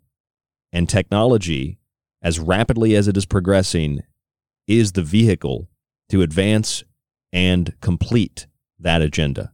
Again, Clyde Lewis is with us this evening. Clyde, what do you think about all of this? Is all the predictive programming, is it all just a coincidence? Is the predictive programming there for a reason other than simply conditioning us to accept, you know, new technologies? I think a lot of it's timing. I think, uh, you know, there are a lot of projects that are, you know, put on the shelf and they're ignored. And then all of a sudden somebody says, hey, remember that film that came out a while ago, or remember this? I mean, you, you take a look at something like Independence Day and how um, how it came out before 9/11, and after the 9/11 attacks, people were renting it again uh, because they were. I mean, there was a, it was a renaissance to see that again because of all the buildings that were being destroyed by the aliens. Um, and people were saying, you know, the towers came down. There were several other movies where there were a lot of 9/11 uh, coincidences. And so people resonate again with symbolism. And when they start hearing about things like, you know, DeepMind or uh, D Wave or any of these other things, I mean, it may be too much for them to handle because of the uncanny valley and the idea that they don't want to hear that technology is running amok, but it is. And we're being set up to um, to know about it or be familiar with it. It's like uh, when I was talking about the metaverse on my show a couple weeks ago, and I was saying it reminds you of the holodeck. But in the holodeck situation, is that you know in Star Trek, one of the things that people don't realize is that in Star Trek they had a respect for technology, and that's why they were able to have data. You know, data was um, a, a robot that you know certainly cooperated with humans and and was uh, you know raised and and become a sort of a homunculus to the to the enterprise, but they didn't like the idea of technology uh, sucking them in and making them part of a collective. And so when you're looking at the Borg, the Borg is transhumanism. The Borg is surrendering the machine. The Borg is surrendering the collective. And that's something that was considered bad in Star Trek science fiction. That was a bad thing. So yeah, have respect for technology, but don't hook up to it and don't become it. You know, don't become one with it. And uh, you need to separate, you know, your peas from your your, your potatoes. And I, I think a lot of people, you know, it just sounds fun to, you know, dissolve yourself into technology. It's fun to, you know, live this Black Mirror episode that we're in the middle of. But, you know, the I guess you could say the the um, what do you call them? The the portent or the or the idea of uh, the forewarning that we get from science fiction, I think, is not being adhered to in a lot of respects.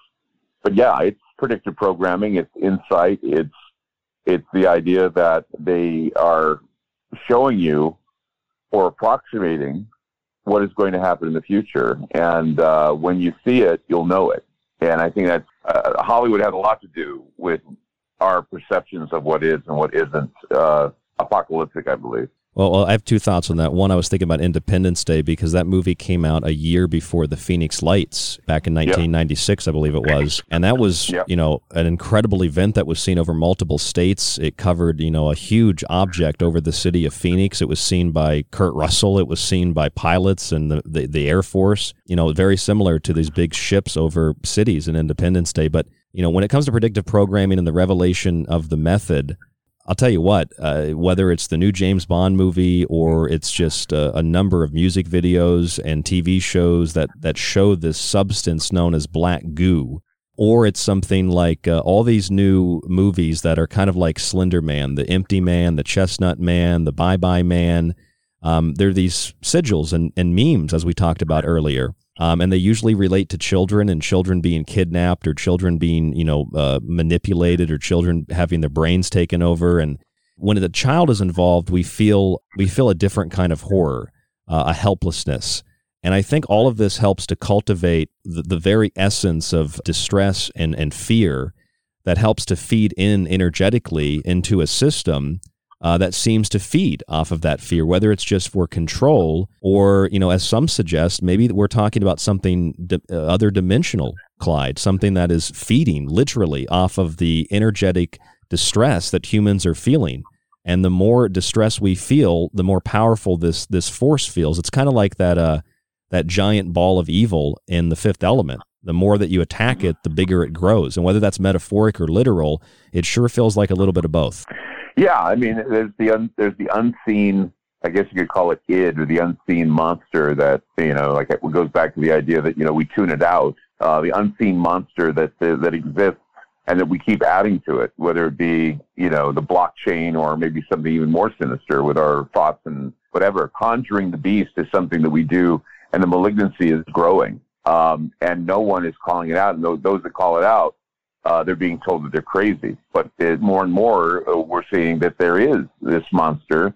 It's grabbing people little by little. It's like invasion of the body snatchers. It's like something is there to convince people that you know either they need to be selfish, gluttonous, or or greedy, or they can either be loving, understanding, and and hang on to their humanity.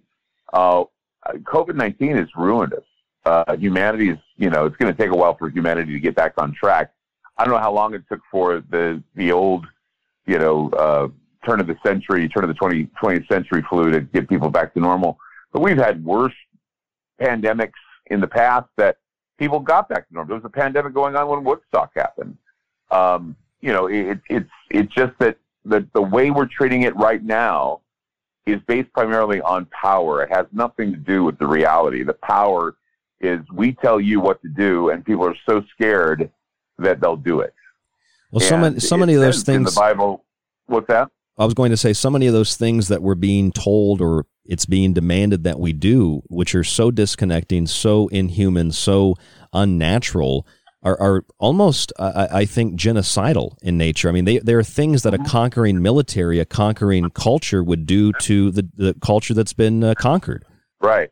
And, and, you know, and people will we will be normal when we decide to be normal. And that might not happen because people, I don't think it's been long enough to forget just how it was two years ago, you know, pre-COVID, and even then, I don't know if people even want to remember that. You know, a lot of the times they say you shouldn't romanticize the good old days, but you know what? You know, these are there's some times prior to COVID where we can actually remember what it was like to just be free and do what we could do uh, in a reasonable way. But again, we learned that freedom is just a state of mind. You're only as free yes, as you think you are. Well, how many things have happened, Clyde, that if you were to think two years ago, how could you get the public to stop shaking hands? How could you get the public to be terrified of every person they come into contact with, to stop flying on planes, stop driving in cars, stay at home? I mean, this has done everything. It's basically what Prince Philip said, and it's leading to the great leap forward, what I call the great leap forward reset. Right. And, and, and it's because of the fact, I mean, if you look at Dune, speaking of predictive programming, I've been thinking about doing a show about Dune. Dune, when Frank Herbert wrote Dune, he said that you should never trust a leader that comes out of poverty, scarcity, and environmental disaster. Um, and what he was meaning was is that that's how antichrists come into the world. They come into the world when all hope is lost. They come into the world when uh, you know there's been an economic or or there's been an environmental disaster or scarcity or people are starving to death. He's the one that's going to promise that everybody's going to eat. He's going to promise that everyone is going to be healthy and smart and everybody's going to own whatever. Those people are the ones you don't trust, and that's why when you watch Dune, you know, and and you look at um, the the main character Paul, um, Paul is basically uh, the Antichrist. They call him the Mahdi but uh, he's he's the Antichrist, and it's because people trust a Messiah or or one that didn't see himself as Messiah but became a Messiah. They trust him as a Messiah because they live in a time where you know water is scarce and all that's left is the spice and uh, you know and, and so they have nothing else to do except to look for a chosen one. And we are looking for that chosen one, and the chosen one will arrive. And when he does, he'll be loved by everybody. And people say, oh, no, people hate the Antichrist. No, they don't. They're supposed to love him. They're supposed to trust him. They're supposed to uh, follow him and listen to what he says. And, and people are in wonder of him. I mean, he's not going to come into the world and be mean and scary. He's going to, he's going to basically be that guy that, you know, people don't understand. It's not the Darth Vaders of the world or the, or the, uh, the Doctor Dooms of the world, or I, I, I can name off every major villain in a movie where you say, yeah, he's evil because he does this, this, this, and this, and, and everything else. But the real evil is the guy that basically can sit in a room with a joystick and and point a gun at somebody he doesn't know or hasn't seen and just fire and just go, okay, I, I got to go to lunch. I just took out like 10 or 15 people at a church. You got to go. That's the kind of evil that's going to be in the future where, you know, evils are going to go on and, and even, and even though the guy's not wearing the the mask or the hood or the or the or the robes, he's going to be the guy that's just wearing the you know the Hawaiian shirt, basically shrugging off the fact that he just wiped out millions of people. And you know, there's a lot of people I can think of right now that would fit that bill. Bill Gates is one of them. Uh, Dr. Fauci is another one. I mean, these are the these are the guys that just basically shrug when you tell them that 700,000 people have died and that people are dying from the vaccine and they don't care. Well, Gates care. Gates literally said that. He's like, yeah, 700,000 people are probably going to die from it, but you know, kind of laughs. We need more childhood death. And they're they're pretty brazen they uh, yep. with what they believe. I just saw the movie The Eternals, and I don't know much about the Marvel universe. I haven't seen all those movies, but this movie was like a combination of Zecharia Sitchin and Eric von Däniken mixed with like The Secret Teachings, Ground Zero, and Ancient Aliens. It was a very strange movie, but at the core of it was, you know, the, the, the gods basically they created these eternal beings to go to planets and wipe out this monstrous creation that that the gods had created. Um, and it was all in order to allow the intelligence and the consciousness of the people of that planet, Earth included, to grow. And then that intelligence would feed a celestial being that grew inside of the planet and then it would burst forth and it would destroy the planet. And then these eternals who are kind of like these cyborg like synthetics they move on to another planet and assist the gods in this destructive chaotic cycle. I just can't help but thinking that all that energy that we are producing is getting pumped into something call it a celestial at the center of the earth like in the movie or call it a you know a demon uh, call it ai call it the antichrist call it the the end days. But all of our energy is being pumped into that. Everything that we watch, entertainment, media, etc., and that is building the system of Skynet or the system of the Antichrist. It's building the system that will drive us to the end days, to the eschaton, the end of the divine plan, to Armageddon, whatever you want to call it. And and we see it constantly in entertainment, constantly in media because it is programming us, I believe. That's why they call it TV programming. That's yes, why they sir. call it so they call it network programming is because it's programming. It, it literally is programming. Is there anything that you'd like to get into uh, a, a, little bit more of uh, specifics about? I am becoming uh, more convinced that 2022 is going to be year zero. Um, not that anyone's going to call it that, but it's going to be recognized as year zero, meaning that it will be the year that we completely reject God in in everything. Um, uh, it'll be removed from coinage. It'll be removed from dollars. It'll be removed. Um, it will be uh, up to the major religions to make a last ditch effort to uh, keep God, at least in theory, around people, but from the standpoint of technocratic uh, hijinks and, and scientism and all that. Uh, year zero, for those that don't know, is this idea that, um, and it's been, you know, proposed. The Nine Inch Nails song, uh, Nine Inch Nails uh, album or song, and there was also a song that was done by Ghost, um, talking about how year zero is the year the Antichrist comes to power. The reason why they call it year zero is because uh, the Satanists and, and those who worship know of his coming uh, are basically uh, calling it year zero because they know they no longer need to call it uh, Anno Domini, uh, which is the year of our Lord. So they're going to call it, you know, year zero. And I believe that it's going to be, if if not announced, it's going to be something that people are going to adapt. You look at a lot of science fiction stories like um, uh, Soylent Green, for example. They take place in 2022. Uh, we were told on our show that there's going to be a window uh, that began this month and will go well into February of 2022 with a culmination time of 2 2 2 2 2, which is, of course, February 22nd, uh, 2022. There's going to be something going on on that date, I was told. That's my birthday, by the way. And I'm like, wow, I'm going to be, you know, I'll be 58 and, you know, on that date. And uh, there's a lot of twos there to, to deal with.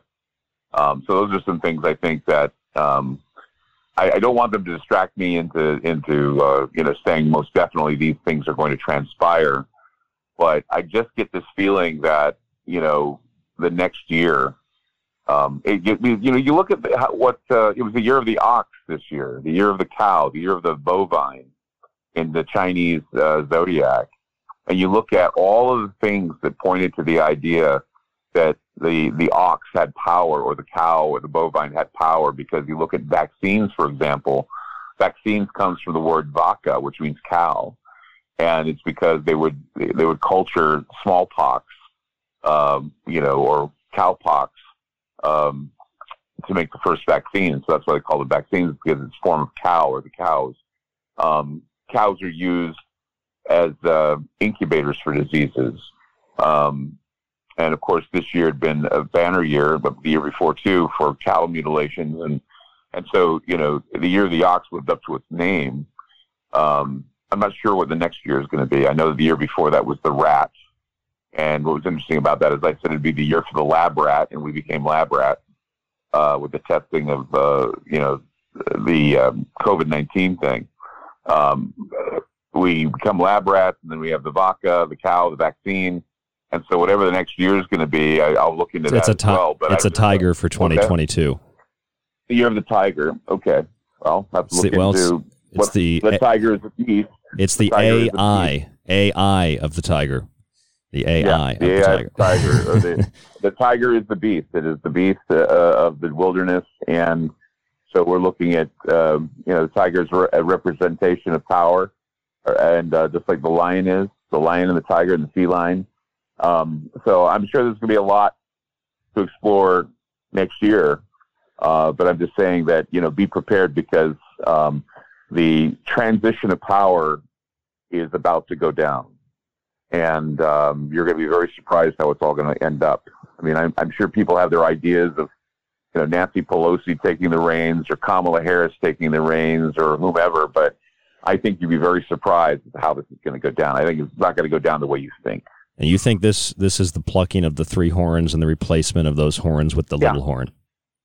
Oh yeah, yes. There's going to be a reason to have a centralized form of government where we look to a centralized figure to give us the uh, ideas. And uh, I think for a while it'll be Prince Charles. They're calling him the bridge. He is the bridge of governments. The bridge. Uh, they're calling him the, the the the bridge king, where he's going to be bridging governments, religions, and so forth. And uh, he'll be bridging the way or creating the bridge uh, for Prince William. So both he and his son are going to be very uh, important factors in government leadership for the next five to ten years. At the end of all this, what do you think's going to going to happen, Clyde? What do you think's going to be going down in the next couple of years after this? Do you think 2030 is uh, as important of a date as 2022? I would say, yeah, I would say 2030 is going to be the culmination of everything. 2030 is the end of their window. It's the anniversary. Um, it, it'll be a number of anniversaries, of course. Uh, it'll be new communism, new Marxism. It'll be a new type of government that will uh, keep capitalism on a leash. Uh, corporatists would be running the show, which would be true fascism. Uh, there will be a lot of people who are going to die. There are going to be a lot of people that are going to just they're going to lose their minds. Uh, there's going to be a lot more cults and fanatical groups that are going to show up on the horizon. Um, there's going to be a lot, a lot of stuff going on where you're going to shake your head and go, "Wow, it couldn't get any worse or couldn't get any bizarre." Um, things. I mean, I was just noticing, like I said today, I was looking over the news. Uh, I was looking over the news um, on the internet, and I saw the word Omicron, and I'm going, "Holy crap!" And I didn't know what I didn't know why it was there. I mean, I saw the word Omicron, and I go, "Why is that there?" I don't know what that means. And I started looking and realized, oh, it's a new variant. And you know, because I was thinking they were just putting that there like Alpha or Omega. You know, it's like Omega, Omicron, whatever they're going to call it. And I said, "Oh my God, it means the end time. It means uh, it, it means that uh, you know the Omega chronological Omega, the end time, the you know, and, and of course Saturn." is uh, Chronos, and so the whole idea of the Saturnalian, uh, the, the Saturn return is also a factor. So we're looking at a time of judgment, and uh, it's happening. I don't know if I can tell you if the second coming is going to happen, but I know that uh, there's going to be uh, a call to judgment uh, in the next year. I've been thinking too because NASA, the Defense Intelligence Agency, the Pentagon, all in the United States have been very vocal about UAPs and UFOs. We now have a new bureau to investigate UAPs here in the United States. And I'm wondering if all of this public acknowledgement, or at least the, the nudging that, hey, hey, this could be true. Hey, hey, these could be extraterrestrial in origin. I, I think that's preparing us for something too. Well, and, and you know, and I always say to people because people always say, "Well, Project Bluebeam, Bluebeam." I'm going, you know what? You really don't need Project Bluebeam now. I mean, they convinced the entire world that an invisible enemy is knocking on their doorstep, waiting to kill them. Uh, they can do the same thing with aliens, and they did don't it have to produce a rapidly. Body. They did it real Yeah. fast too, Clyde.